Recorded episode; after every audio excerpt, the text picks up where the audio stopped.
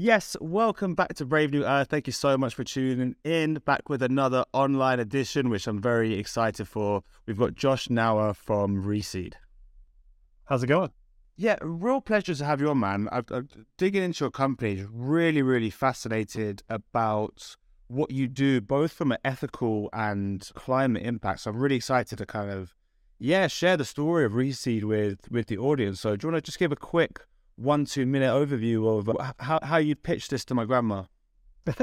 so we are working to enlist billions of people across the planet who have a direct ability to help fight climate change. And we want to see climate change solutions happening at scale. We want to see those efforts being equitable and financing and helping uh, people around the world who are suffering some of the worst ravages of poverty. And those are the folks that also they're smallholder farmers and they're people who actually feed a vast majority of the planet. And so by doing this work, we not only help fight climate change and help reverse poverty, but also help secure the food system that we all need to survive. So we're excited about doing that. We provide financial incentives to farmers and provide them with a pathway basically for turning their farms, the existing work that they're doing on that those farms, to create things called carbon credits and to be able to bring those to market and sell them. And that work is new, it's unique in the world, and we're excited to be letting the world know about it.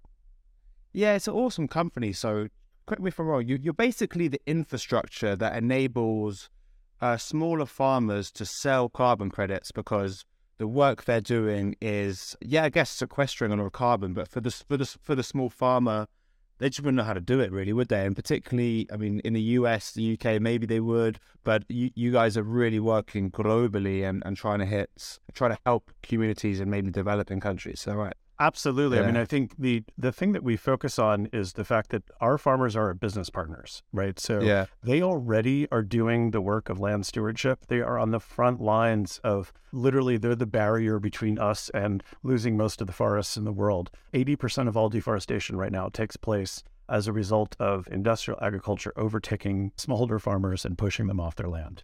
And so if we can help stabilize those farmers on their land, we help protect the generations, centuries, sometimes millennia of work that has happened in those communities to protect and create a viable ecosystem on the ground that they are working in. And then also we work with them to help uh, as as they start getting that financing from the previous work that they've done on the, mm. their land. We're able to help provide advice and some technical support and financing to help them create and draw down even more carbon from their activities. Yeah. Yeah, I think it's so interesting. Ba- basically, you're creating a, a, completely new revenue stream for smallholder farmers. And I know some of the reaction, I mean, correct me if I'm wrong, but I can imagine some people say to this, well, you're not sequestering any new carbon, so the, why why are we focusing on that? However, the, the uh, I, I, I knew this because there's always the annoying people in the climate movement that try and find problems and solutions. yes. Really, what you're doing is you're keeping so many people, so many smallholder farmers in business because they're being squeezed and squeezed and squeezed and squeezed. They go out of business, big corporate comes in, takes it over. Not only are they ruining their generational land, but then the company comes in and does unregenerative or just bad farming practices. And then we lose all the environmental impact that we have, a social impact of having these smallhold, smallhold farmers on the ground doing this work. That's that's correct. That's where we start, right? That is we actually we created a new carbon standard and a protocol that is built on some of the best science of what the legacy carbon markets have tried to do over the yeah. past 40 years. But what we have done is basically recognized where you know less than 1% of all carbon credits on the market today come from agriculture at all and almost really? none come from smallholder agriculture right so this is we're talking about 2 billion farmers globally yeah. that are managing teratons of, of carbon on their land. And we have the ability, and, and in some of the most vitally important biodiverse areas that sequester large amounts of carbon in carbon, sorry, in soil and plants. And so we just start as a baseline measuring just what is the baseline of carbon that they currently have. And yeah. we hmm. make sure we create carbon credits from those and identify them very clearly. And then we measure the increase every year that happens in that carbon when you manage for it, right? And managing Yeah. for carbon, carbon smart agriculture, as the industry likes to call it, is really just regenerative or traditional farming practices that help to draw down even more carbon. So we do actually measure removals of carbon as well, and that is a product that we sell as as a separate Yeah. type of credit.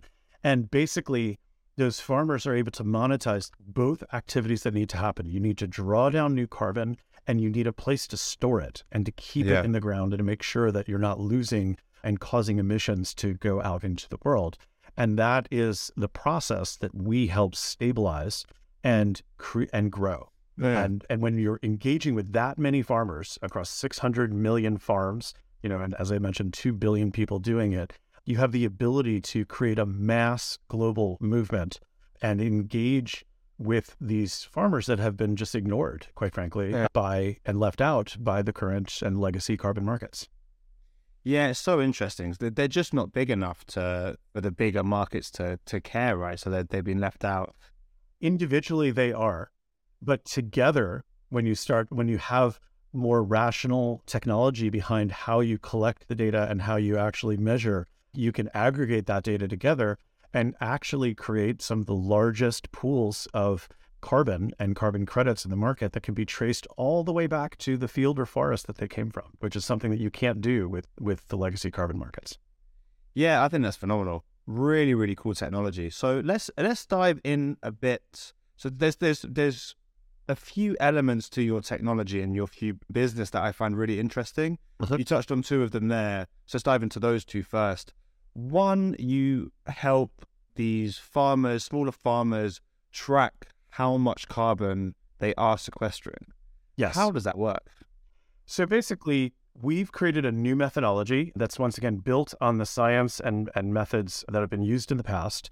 And we've improved on them using modern emerging technology that has proven itself at this point. So basically, it starts with identifying the farmers themselves use an app on the ground that uh, that they identify the vegetation, the types of plant species that exist on the ground, so where their crops are basically, and we look at their entire property. So we look at where wild vegetation is as well. We look Yeah. at soil amendments and we ask them to let us know what do they do with their soil right now and what are the, some of their other practices. And most importantly, beyond just the carbon part, we also track and we keep an ongoing record of not just the carbon, but also some of the socioeconomic impacts. So where have they started? What's their baseline as a family? You know, I can tell you of the almost 9,000 farmers that we work with now, a tiny percentage have access to any financial services. 60% do not have access to clean drinking water. You know, 80 to 90% are living at or below the poverty level in the country in which they live. So these are all, this is all data that we track. And as that data is collected from the ground, we're able to verify all of that data, and especially the carbon data. We pull it into the cloud. We have an AI system actually that goes Ah. through and pulls in data from satellites and from other government agencies and, and all kinds of other sources that help us to verify the information that the farmers have given us. And we end up with uh, a calculation through a whole bunch of very advanced uh, science, but we get a calculation that tells us per 10 meters square how much, how many tons of carbon are present, and that in the soil and in the vegetation. And basically, we are able then to take that data, turn each metric ton of carbon that, that has been stored or protected or measured in the past year, and we turn that into a carbon credit. And that is fundamentally different than the way that most carbon credits that are on the market today work, which is they are based on futures. They're based on Ah. what might happen in the future that maybe there will be a change in carbon that happens, you know, and, and measured in the future. It's incredibly obtuse. It's incredibly challenging to follow and very, very expensive for anybody to get access to sort of the science and the modeling and the data and all the rest that needs to happen. So we went about this by saying that system isn't working, it's not scaling, it's excluding billions of people who could be uh, participating in this market. And so Yeah. we came up with a performance based carbon model that is backwards looking. It looks at what just happened in the past year that we've actually measured and that we can have real near real time information flowing from those farms and getting that data you know from satellites and from all sorts of different places that allows us to come up with highly, highly accurate measurements of the carbon that's present. That's really, really cool and Thank incredibly complicated to do all. Your technology must be phenomenally advanced. When you say you're using AI and stuff to to put in all this data and and, Yep. and punch out a result, which is which is amazing. So if I'm a smallhold farmer, Yes. say in I don't, I don't know, so I know you work a lot in Tanzania or Brazil, yeah, any any any number of different places that we work. So if I if I'm yeah if I'm a farmer, how do I sign up and I guess start Yep. engaging and, and earning money? So we work through into not usually nonprofit, but sometimes cooperative NGOs Yeah. that that or or farmer co-ops. And basically, we always have a partner that's on the ground that has direct community relationships in place already with, you know, on a scale of thousands, tens of thousands, sometimes hundreds of thousands of farmers. We work with organizations that are both small and large. So everybody from Heifer International, which has, you know, 45 million smallholder farmers around the world to very localized organizations that work within specific regions or co-ops of farmers that work in specific areas. So we usually almost always work through those intermediaries and that's how the farmers get engaged and brought into the process. And Yeah. basically at that point those intermediaries are able to provide the technical support that's needed for farmers. So we sometimes provide the the phones or the tablets that are needed for on the ground data collection if that's something that's a challenge in the region. They provide the ability to walk farmers through how to collect the data, which Ah. interestingly enough, the majority of our farmers actually have their kids go collect the data, right? It's that simple. Nice. It's easy to do. And the kids love Yeah. interacting with the technology. It's it's a very positive experience Yeah. in the communities in which we work. And then basically those same organizations provide the consulting work and sort of the advisory work to help those farmers once they realize the value of this new crop that they have that is not about Mm. extracting something from their land but actually bringing it to the land that once they see the value of and rece- start receiving their first payments for the carbon they usually take a percentage of that. The the farmers decide to take a percentage of that just like they do in their normal crop work that they do and invest it back into the land so they can get more of it right? Yeah. that is the financial incentive that we're going for. That is what leads to increased carbon removal from the atmosphere which is a really important function that we need to see happen.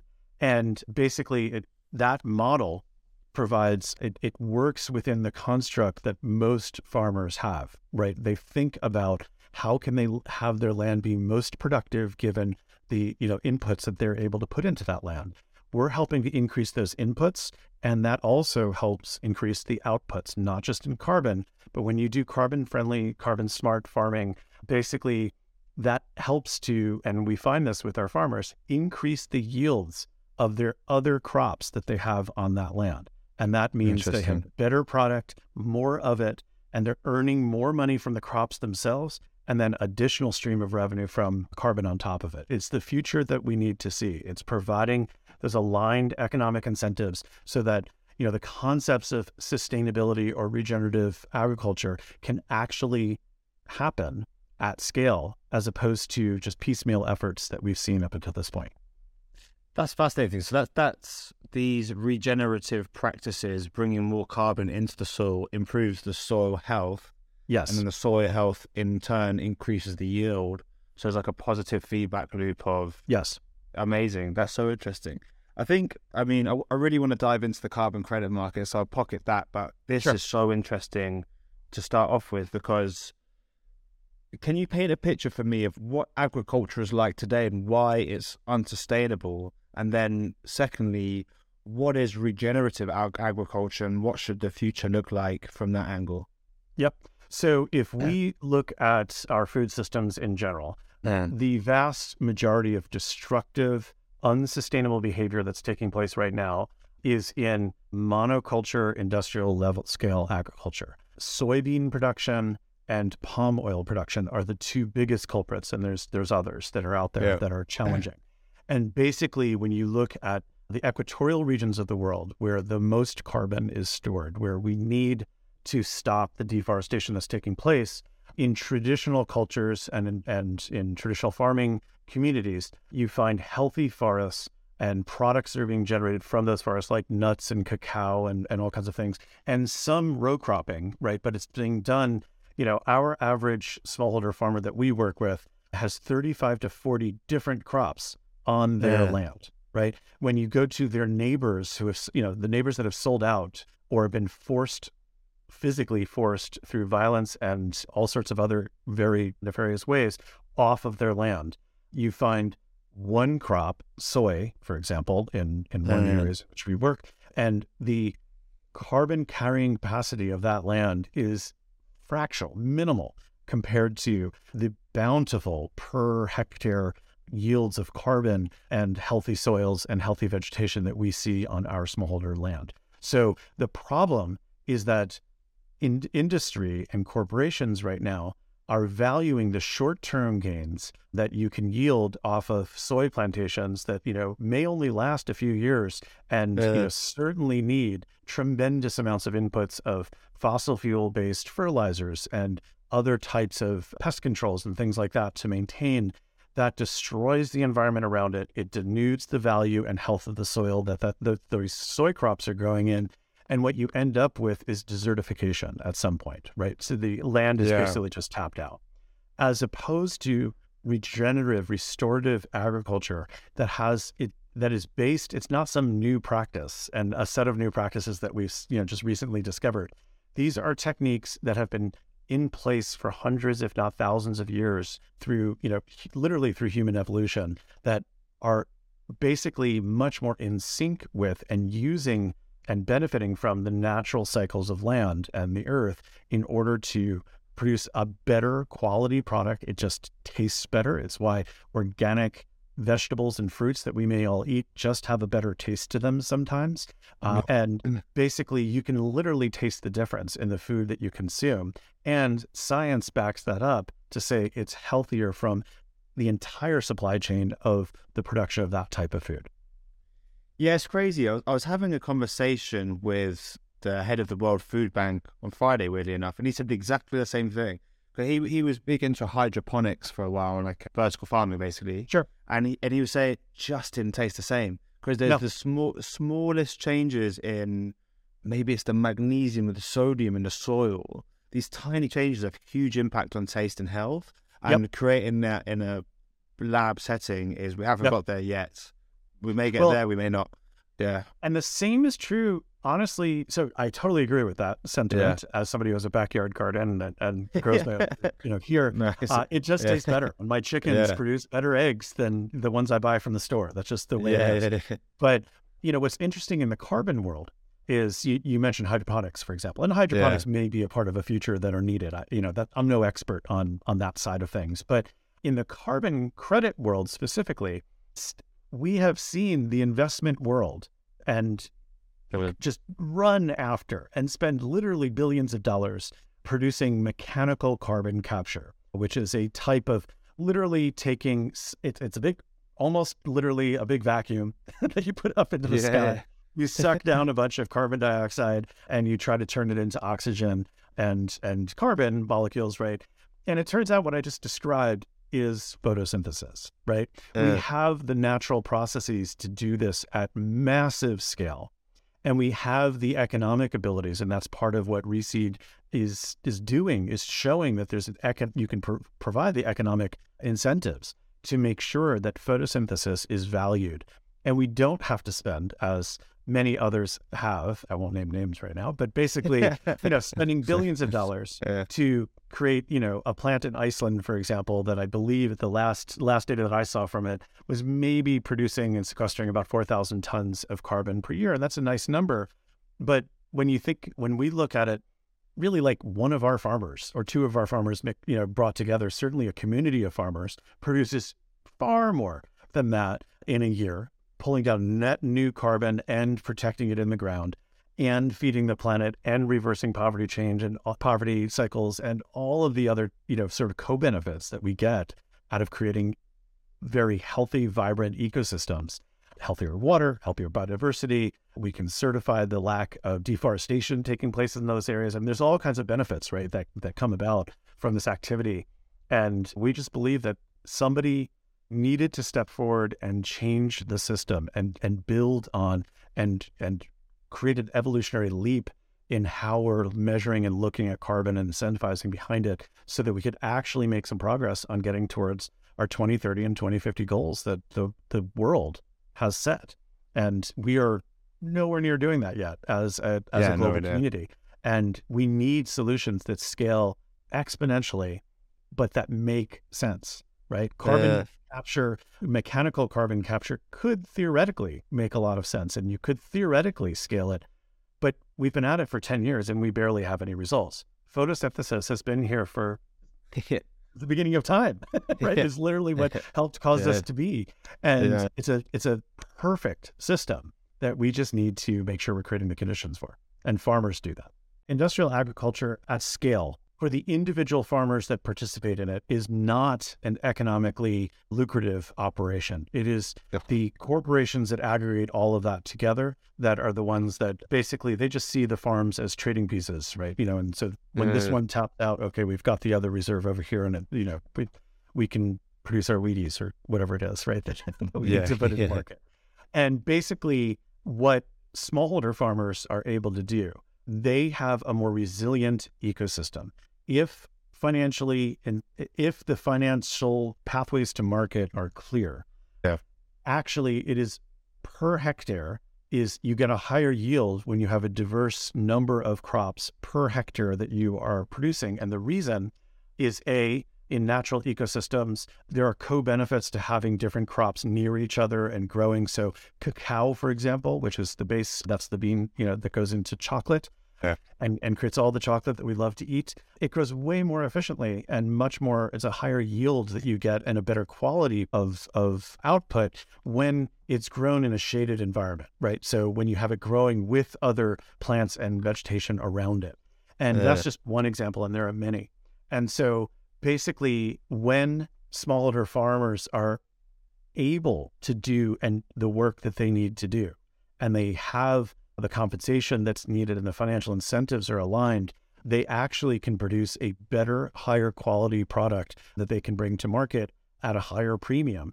And you know their per hectare productivity of both the crops that they're trying to produce plus the carbon that they are able to sequester and store it actually makes it a much more viable and and this is where you know ReSeed's at the early days we're a year in over just over a year into our work but we are showing that our farmers are able to have a higher economic yield per hectare than their industrial farming neighbors.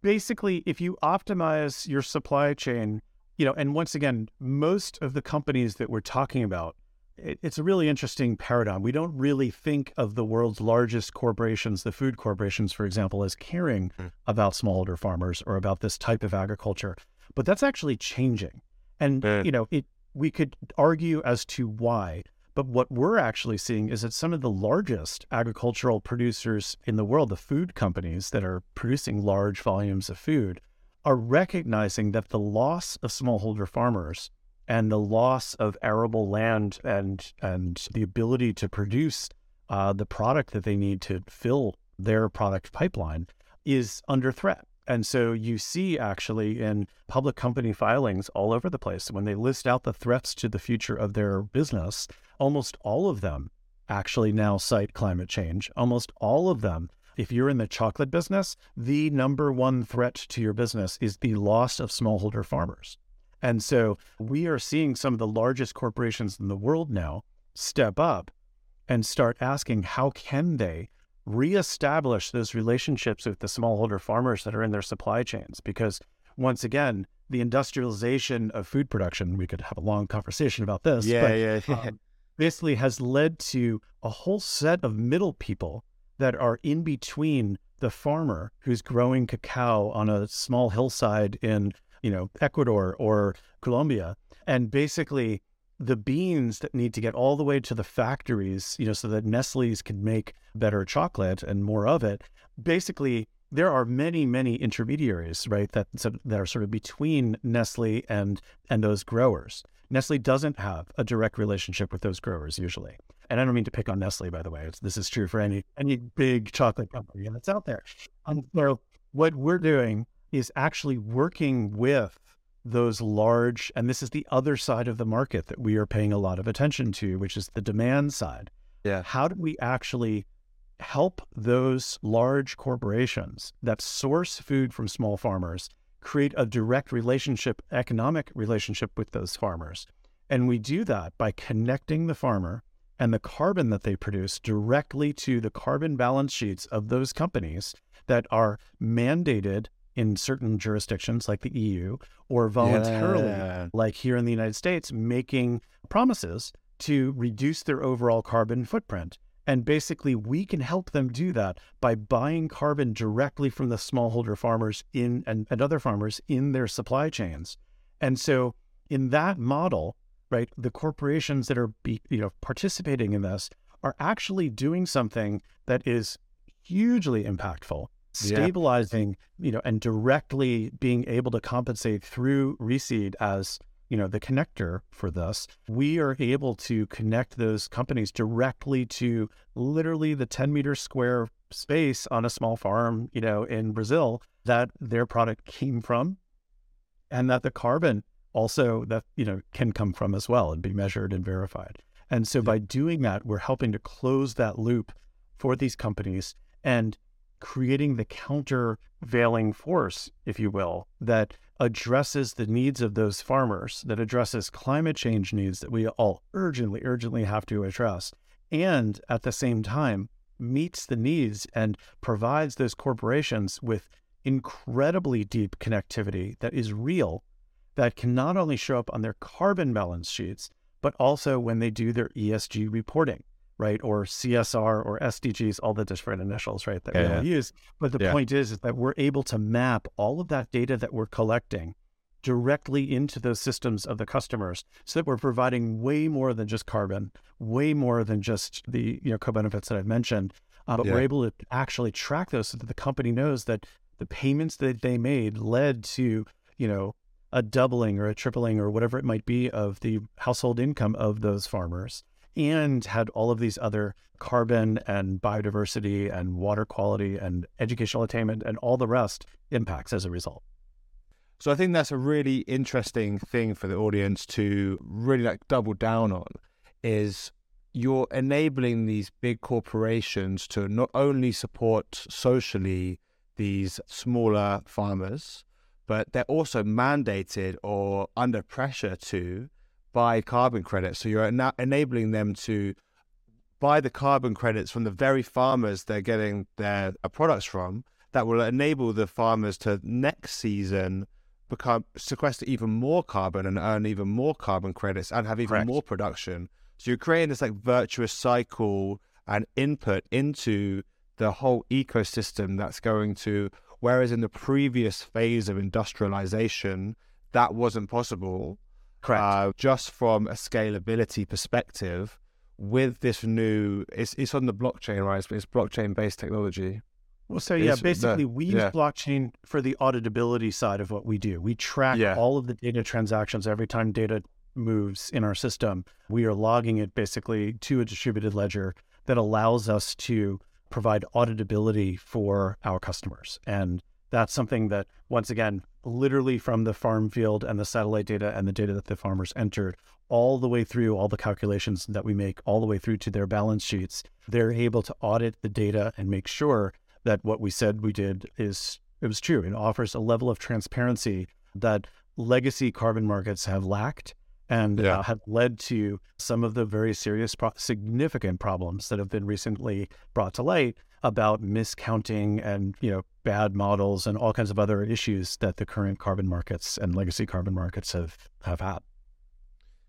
really really interesting so would you be able to do what you're doing today without the blockchain or would it just be really hard Yeah, it would be harder. Basically, we you know Yeah. one of the things blockchain very specifically, and to be clear, we're not talking about crypto tech, cryptocurrency or any of that type of you know coin or any of that stuff. yeah yeah We literally use the technology. It's just a layer in our stack that is an immutable distributed ledger. It means that when something is written to it, um, it self verifies in a way, and I'm not the expert on that full way yeah how blockchain works, but basically, yeah a trusted and clear record that cannot be changed. It's immutable. And so that means that our customers, when they're doing their auditing of our data, are able to trust the fact that what we said happened actually happened. And they can see the data walking, you know, literally the chain part of this, is, if you will, just for folks that are unfamiliar with it, is the idea that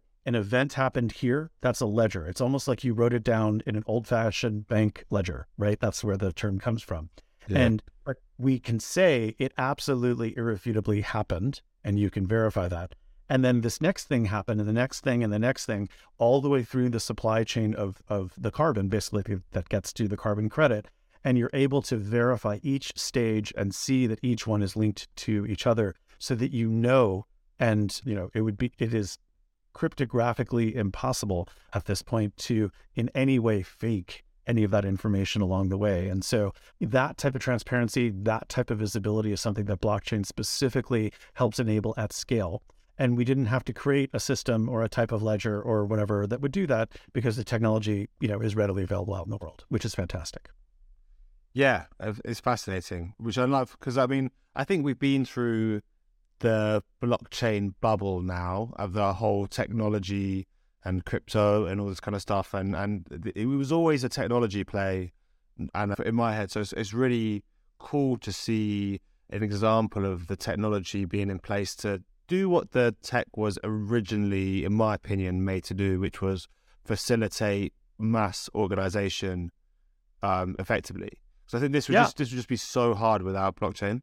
Yeah, it built it builds a system that, from a business logic perspective, is transparent and because yeah. it's transparent can be trusted and therefore that is what the cool part of all this is you know we don't we're not at the bleeding edge of much of the self-organization that you know is, is, the experiments that are happening with DAOs and other things like that. We are not at the bleeding edges as ReSeed, you know, with cryptocurrency and moving around money in that way and and creating new types of assets based on you know we're not doing any of that honestly yeah, yeah. what we're doing is using the best of this technology that is very proven that is very is rock solid and our corporate customers who are buying our, our carbon trust and that's the most important part for us yeah and in my opinion that's just what it was that was what it was made to do you know yep. which which I, I love that so let's move on to the next subject, which is carbon credits. I, I, mean, I'm hoping most of my listeners are relatively familiar with what they what they are, but it's there's not one type of carbon credit, right? There's many no. different types. There's voluntary, there's involuntary, there's mandated, there's not mandated. There's ones you buy to retire, and then some you don't retire and sell on. And yep. Can you can you break it? I mean, I don't, I don't think even I understand it fully. Can you break it down? Yeah. let's back up to a high level to the science of this first, right? And then we'll yeah. get into the mechanisms. The science clearly and irrefutably states that we know that human activity has caused, which let's be very clear, digging up and burning fossil fuels for hundreds of years has led to a massive amount of car- excess carbon dioxide in the atmosphere that is stuck there basically. At the same time that we were digging up and burning all of that fossil fuel, we were destroying many of the forests and ocean oceanographic sort of ocean-based systems that existed on the planet for helping to balance out carbon in the world, right? So in the past, you know, normally carbon dioxide going into the atmosphere, any anybody, any animal on the planet that breathes, cause carbon dioxide to go into the atmosphere. We just exponentially increased the amount that was going out into the atmosphere and took away the Earth's systems that could help balance that out. And so basically, we have two paths forward that we have to do at the same time, right? It is not one or the other. And this is where a bunch of people get a little bit tripped up. Yeah. We need to make sure that we are lowering the number of emissions that are going out into the atmosphere. That means there really is almost no debate about this. We have to, at a global scale and in a short period of time, eliminate the digging up and burning of fossil fuels, right? We just, we have to stop it, right? We can't keep putting those emissions out into the atmosphere. So that means we need emissions reduction to take place. If we right now did that, and stopped all emissions going out into the atmosphere, climate change and the effects of it would still happen. right? It, it, it would slow down the overall curve, but it wouldn't stop the disastrous sort of trend that we're on right now because we have legacy carbon dioxide, carbon in the atmosphere that has to be pulled down and removed from the atmosphere and stably stored in the ground. And so basically, the we as ReSeed work on generating carbon credits to incentivize the removal and storage of carbon, that legacy carbon that's in the atmosphere. Corporations and we as individuals can reduce the amount of emissions that we put out. And basically, there are economic incentives that exist for, for corporations, especially to do that in the carbon credit market. And so basically, it's very complicated, but the EU is probably the clearest example of how it works, and, and I think how it should work, which is the EU has come together to say we mandate that you know that your maximum if you're in this in whatever industry, industry X, that your maximum threshold of emissions this year and every year has to you know start going down, right? And it's any if you emit beyond that level, we are going to tax you. You have to pay a fee basically to do that per ton of carbon that you're putting out in the atmosphere. And right now, I haven't looked at the spot prices just recently, but we're talking, you know, you know, upwards of 60 to 80 euros per ton of carbon. It's gone over 100 now. Oh, okay. Recently. Thank you. So yeah. that means that for every ton of carbon that you put out in the atmosphere above whatever threshold you're allowed, you get taxed for it, right? And you have to pay the EU a fine. That highly incentivizes corporations, makes it way too expensive to pollute. And it causes them in the EU to really ratchet down your emissions as much as you possibly can. There is a point at which, though, you can't get to net zero if you live in Western society. Like it's just, it's impossible. And so basically, just by reducing emissions. So by you get it down to the level that you can afford to get it down to, you know, below some threshold, and then you can buy carbon credits on the market to get pull down the rest, basically. And those carbon credits have to represent somewhere in the world carbon either being pulled down or stored in in the you know in the planet and those are generated through all kinds of different means there's many different types of carbon credits that are out there and we could probably do an entire show, uh, you know, just talking about the, yes. the benefits of each one. But many of those credits don't actually really represent a, a real reduction, and in my opinion, and many others out in the world, are not scientifically or sort of, you know, from a climate perspective, really valid. And so we believe, as I said earlier, that photosynthesis increasing the amount of photosynthesis that takes place and, and, and making sure the planet is healthy enough for photosynthesis to take place on land. And then also in the oceans, by the way, which is a whole nother issue. But basically, yeah. is the answer to making sure that we can pull down that legacy carbon and provide high quality, carb- uh, scientifically valid carbon credits that can be used in that marketplace overall. And this is where other issues is not just the quality of those carbon credits, but it's the pricing of those carbon credits that you need to make sure that those carbon credits are expensive enough, that have enough price associated with them, that they actually provide the incentives that it is it is more expensive. Like we the companies that we work with absolutely know that they have to reduce their emissions so that they don't have to buy so many of our carbon credits because that's a very expensive activity to do. And that's the way the market should work. Um, what we've seen is a complete, you know, swaying. The, the early days of the carbon credit market have led to a lot of really bad behavior on behalf of companies providing carbon credits and validating them, and then also companies coming in and taking advantage and basically just being able to buy a $2 carbon credit, $2 per ton carbon credit, for example. And, you know, they can do that all day long. And that is a lot less expensive than, you know, paying the $120 or whatever the number is, yeah, for a euro cost of a carbon credit on the market. That's problematic. And that's the part of the market that we are trying to make sure that we come we are transparent, that we are clear about the processes and how we do what we do, and we're very transparent and clear about the costs and how those costs are structured so that, you know, 50% of the gross revenue of a carbon purchase credit purchase from us goes directly to a farmer. Right? That's just yeah. that that's just the way it is. And so, you know, and and every bit of the tra- of transactions that happen after that, we're very transparent about.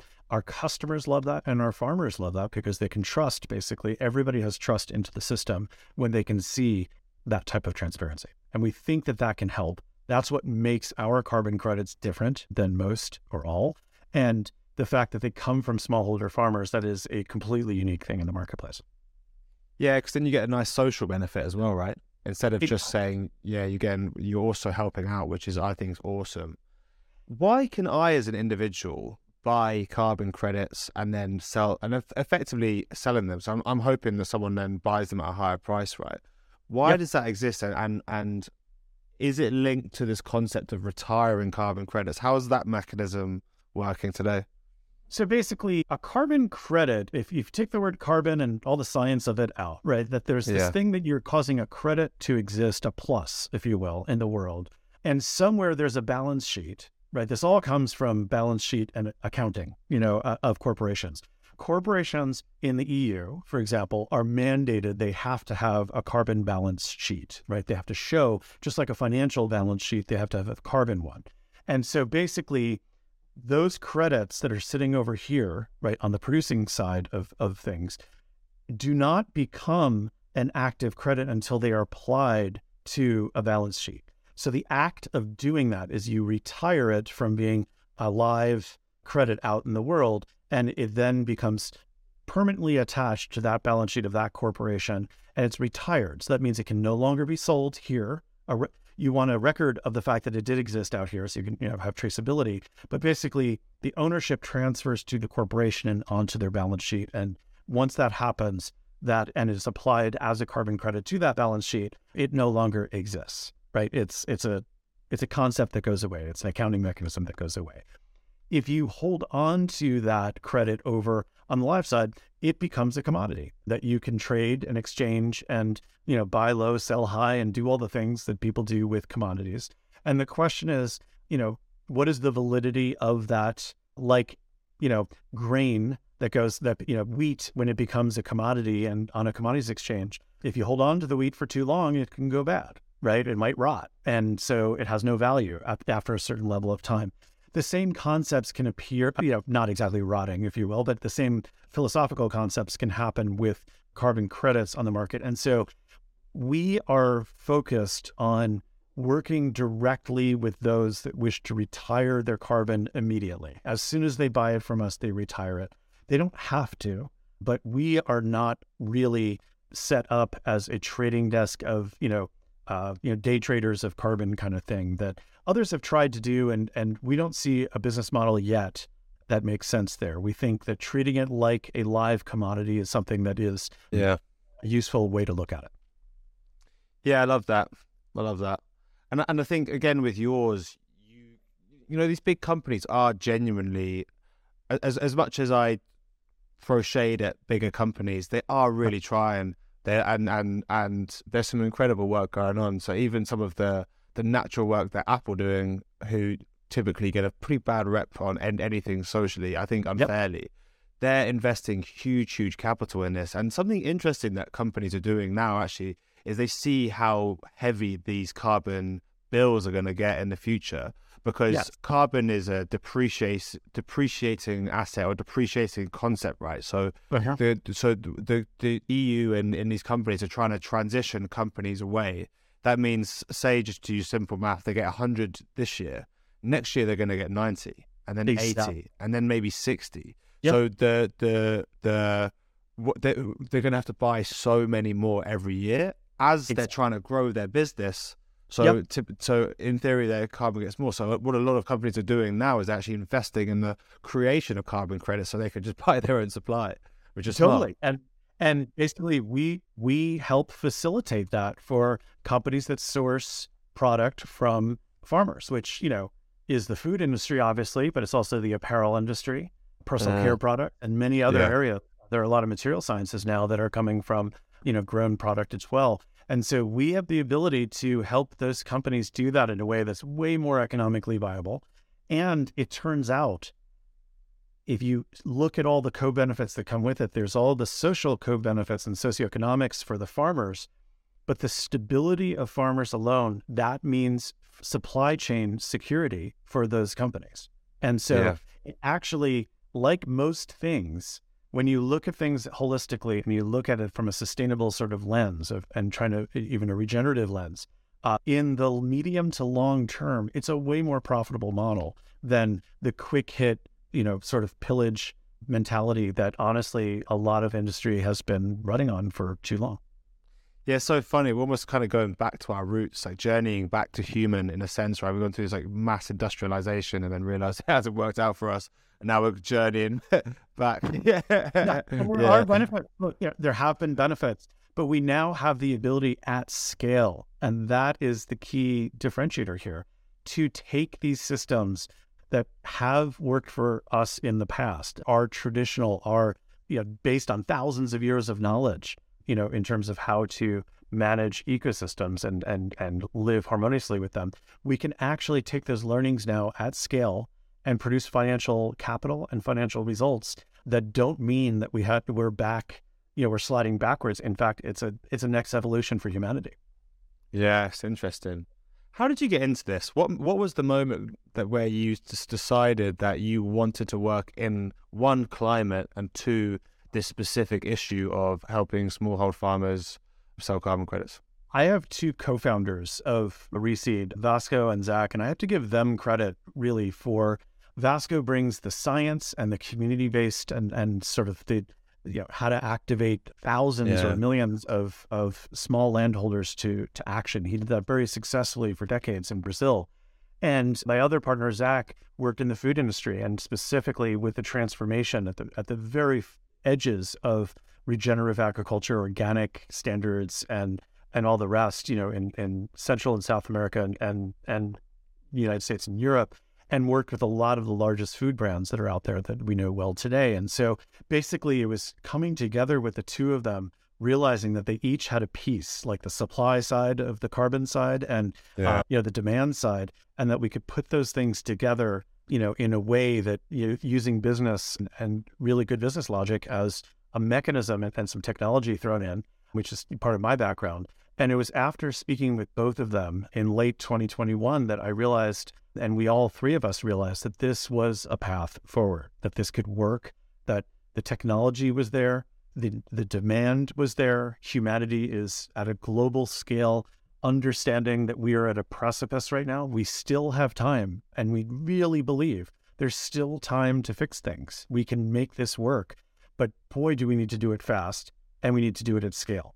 And who better to partner with and who better to do it with than enlisting billions of smallholder farmers around the planet and soon backyard gardeners and individuals like you and me to like all be a part of this movement of creating healthier soil, healthier plant life that sustains us and, you know, and is part of a solution for saving the planet and humanity, which, you know, is it is th- this task that we're up against is no less than that. We have Uh. to do this so that my kids and my grandkids, hopefully someday, maybe, uh, will. Yeah, still young. They're going to be they're they're you know like late teens and early twenties. So that they're going to be wondering why I'm pushing them in that direction. But the point is that basically, you know, in order for our next generations for humanity to move on, we have to do something right now. We are Yeah. literally at that point where it's up to us to take action and do something. And how could we not do this? And and the three of us that got together and the team that we built around us of some of the leading experts in economics and farming and carbon and science and all the rest, we are all on this mission and we invite, you know, everyone to join us. We th- this is not a there's not one company that's going to do this or one group that's going to do this. This needs to be a humanity wide effort and we all need to pitch in to make this happen. Yeah, I mean it's incredible, and it's just an optimi- optimistic future, right? We want biodiversity; it's cool. Not only is it great for the planet, but I love going away and seeing all these random stuff. Totally. I'm a nature photographer. And trust me, Are I, you? I oh yeah, I need good subjects out in the world, right? You know, to, yeah, yeah, you need to what? Yeah. imaginations in mind. So Yeah. yeah, a little bit of that too.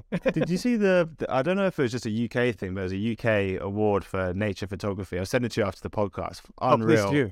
Yeah, Yeah. and it's ah, it's it stuff like that. The the one that won it this year was pi- these pictures of some of these zeb- zebras, zebras. Oh my Yep. god, my English friends are going to hate me right It's okay. now. yeah, I can't believe I just said that. I'm moving to LA at the end of the week. I was just getting into the swing of things. On this like beautiful landscape, but you only re- after looking at it for a few minutes, you realize that actually the the picture's taken from the top, and what you thought were the zebras were actually the the their shadows. And it's just Oh, it's yes. yeah, it's, it's just the I- images like that. I mean, I, I again, I love this stuff that kind of makes you want to. It, it, can feel day to day. Climate change can feel like this very abstract concept, Exactly. and it's something I'm battling with in my own head. Is I, I, I you, we need to remind people what's going on, and this is possibly the most, the best opportunity to work on something truly meaningful without spreading doom and gloom because I don't Yes. I really don't believe doom and gloom is motivational for anyone. It's short term motivation at absolute best. yes. So it's like how do you balance those two angles of we need everyone in this mission and I, and I don't want to just spread doom and gloom. So how how do you go about that? Look, I think being able to offer inspiration, you know, in term as you're mentioning, those types of photography, you know, the, the artists of the world are telling the story of the planet right now, right? We're seeing amazing documentaries. We're seeing beautiful expressions of artwork, you know, of people who are celebrating and and you know, humanity has celebrated the planet and the life on it and our interconnectivity for millennia, right? This is this has been going on for a long time. But making sure that those voices and that artwork and you know are, are being heard and seen is inspirational right to know that there are zebras on the planet and there's still rhinoceroses that you know look like dinosaurs that like you know are are amazing creatures that we can see in my backyard right here you know in pittsburgh pennsylvania right? There's birds and there's all sorts of animals that exist and and you know nature is around us no matter where we are. And that to me is inspirational and that's why you know i i try to capture it and and communicate it through photography and talking to people about it.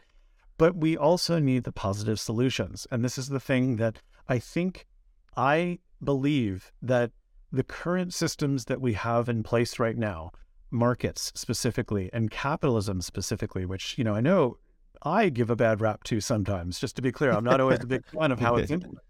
But the fact of the matter is, is that market driven solutions can provide us a scalable path forward where we can incentivize, financially incentivize everybody along the way to be a participant in taking part in what needs to be humanity's greatest effort to date to save this planet. And yes, there is an edge to that of urgency and of negativity, right? You could get lost in the doom and gloom of it. But the fact of the matter is, is that the act of digging up soil in your backyard and planting, you know, digging up some of your old grass, you know, that you're about to move to LA, dig up some of that grass and plant a native garden instead, right? That Yeah. actually has a tangible, measurable difference that you specifically are making in your backyard. And, you know, I, I don't think I'm giving away too much here by saying we're working right now on implementing the tools necessary for for people to be able to measure that change in their own backyards as well as the small farmers you know on their farms and tie those efforts together so that we can enlist the vast majority of the planet and humanity in this effort. Because up until this point we've all been blocked from really making effective change how do we change what a huge corporation does halfway around the planet Yeah. this is a way for us to participate in that process in a meaningful way. And we think that's inspirational, that we gain inspiration from others that have done it before us. And we're building on that going forward. Fascinating. So I think what you're alluding to there is that you're going to progress this technology from just smallholder farmers to incentivizing people in their own backyards, which is really cool. So you're going to be effectively facilitating people to create a side income, a side hustle of capturing carbon in their own. So the the focus is there's a lot of work to do before people are going to be able to make money from this. Just to be Yeah. clear, in your own backyard, because guess what? Yeah. If you're moving to LA, you know the average household in the United States, for example, produces anywhere, depending on your estimates that you believe, between 30 and 50 tons of carbon emissions into the atmosphere every year. And Yeah. your backyard right now might, if you you know have some greenery going on in it and some exposed soils, might be able to capture about two tons of carbon on average. Just that Yeah. these are very very broad numbers. Broad numbers. Um, so basically, in order for you to reduce your household emissions down and then have the the net positive of your yard increase enough to get to the point where you are net carbon positive, sorry, net carbon negative, which means that you would have excess carbon to be able to sell back into the grid, if you will, similar to the way solar works. It's going to take people a long time to do that, but we can engage people in that dialogue and that awareness and make it so that there are financial incentives that are available to them, discounts from you know companies, for example, that might want to incentivize that type of behavior in your backyard. There's all sorts of ways in which we're approaching this, and we will this year be launching tools for people in their backyards to be able to measure the carbon to start. Very cool. Very cool. On that topic, where what are the next three years look like for you guys? What's what's the mission? Well, our mission is to, we're currently working, I think the exact number is right, just around 8,700 farmers in Brazil, uh, smallholder farmers that are part of our, our network. We want to, the goal over the next year is to blow that out across multiple continents and to hundreds of thousands of farmers. And within three years, get to millions of farmers that are a part of this network of, of protecting and, and drawing down carbon. And we also want to deeply engage with consumers at the point at which, you know, in their households and outside in their in their backyard gardens to be a part to raise that awareness and to add billions more people to the global effort of of those who have small pieces of land, small areas that they're working within, but the many, as we've seen, many, many, many small efforts coming together and working together creates a movement. And that's what we need to see on the planet. And that's where we're headed as a company. Amazing for for maybe younger people, younger entrepreneurs, you know, a big part of what I want this podcast to be is is helping people get into the space. What, from your perspective, could people my age, around my age, so like early twenties, what are, what are some avenues they could look into to have a one a really successful career in this in this in this field, but also have uh-huh. really high impact at the same time?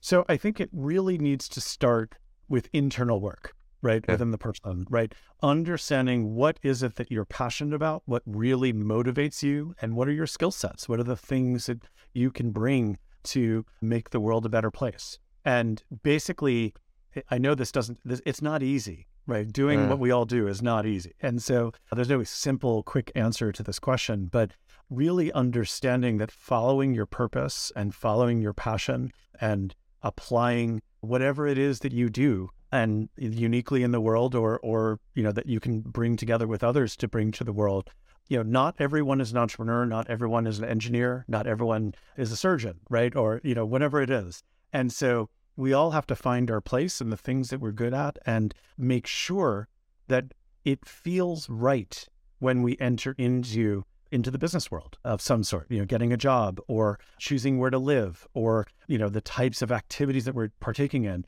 Does it feel right? Is it aligned with your own internal values and mission and purpose? And if it is, and you can answer yes to those questions, then you know you're on the right path, basically. And that's something that I teach students and, and at university level and, and below. And I constantly try to reinforce this message that, you know, this idea of punching a clock between nine and five and then, you know, just spending the rest of the evening partying or whatever. Sounds fun in the beginning. I get it. Or, you know, maybe just the partying part is what sounds fun.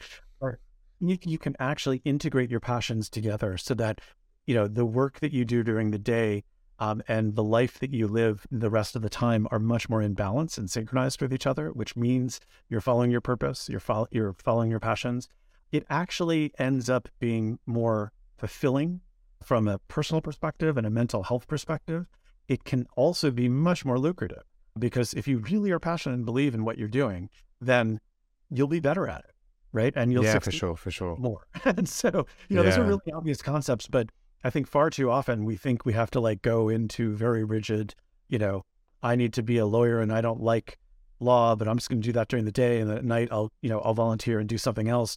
No, I mean, you know, I I know many lawyers actually who are working at the forefront of social equity and environmental equity and thinking through, you know, it's why we have B Corps in the world. I mean, yeah. you know, like you can apply these these passions and beliefs and structures in almost any field. And for sure. Finding your You should need balance from your work, right? That's No. I, I, I know that's uh, some. I'm in a place of privilege to be able to say that, and we're in the Western world, and Yes. with we've got technology, which means that we're a lot more free. But in in in the areas that we live, I I really I live with two lawyers. They both hate it. And like, why, why are you doing this then, lads? You know I mean, Yeah. I was actually I was actually having this conversation last night. I think a big law firm somewhere or some law association paid for suits to be made because it glorifies it. And and then by the time they've actually researched it and, and done spent two hundred thousand pounds doing the training and six years, and then Yep. they actually finally get their first job and realize they hate it. They're too far down the rabbit hole of of law. and, and I've met, luckily, you know, some of the early pioneers. Just go down the rabbit hole of law for a second. I mean, just as one example. I mean, you know, being a Yeah. lawyer for many is not, you know, a happy, fulfilling life for them. Some, you know, for some people.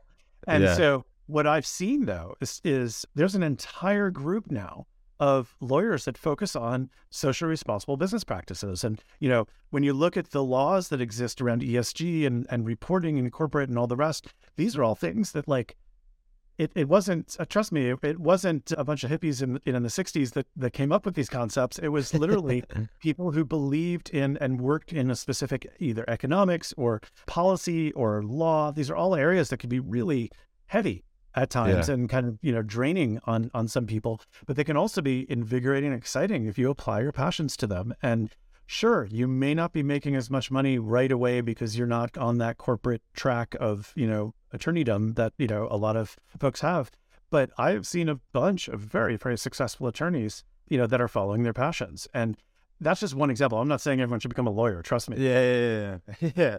But the point is, do what you enjoy. Yeah, just just do what you enjoy because Yeah. then you just be you end up being so much better at it. Because totally yeah, I mean, I mean, and and I, I'm I'm preaching here because I've made that transition myself. yes I was doing stuff I didn't enjoy. I mean, literally at the start of the business we've just launched, we we we had one business model, and me and Yep. my co-founder sat down literally this November and we're saying, does this does this shit excite us? It's Right. important, but does it excite us? Yep. The the answer was yes, it's important. No, it doesn't excite us. So we moved to something that does excite us. And honestly, like we we work seven days a week, not because Yep. we're trying to be Gary Vee and stuff. It's just because Yep. we genuinely enjoy, enjoy this shit. So it's really important. and look, Yeah. you mentioned the privilege side of this, which is absolutely true. But my advice always is it doesn't matter where in the socioeconomic stack you are. If you can find joy and you can find, you know, passion in what you do, you will earn more money in the long run because you will be better at whatever it is that you do.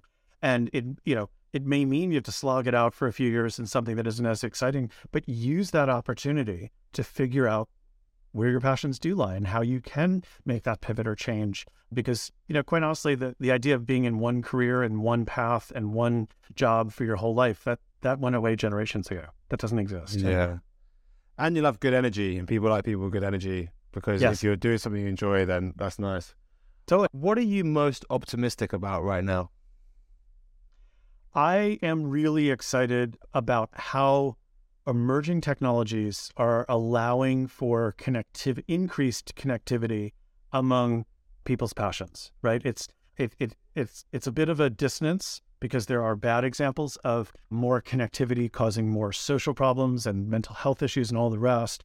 But there's a, a, a countervailing effort to that that allows for technology to enhance and reflect humanity in a way that causes us to come together and organize more effectively and grow and solve some of you know the significant problems that we have in our world at scale. And so I'm excited by you know the fact that we're at a moment in time where literally billions of people can come together and take action on issues across borders across language across you know every possible you know difference if you will that that exists among among all the people.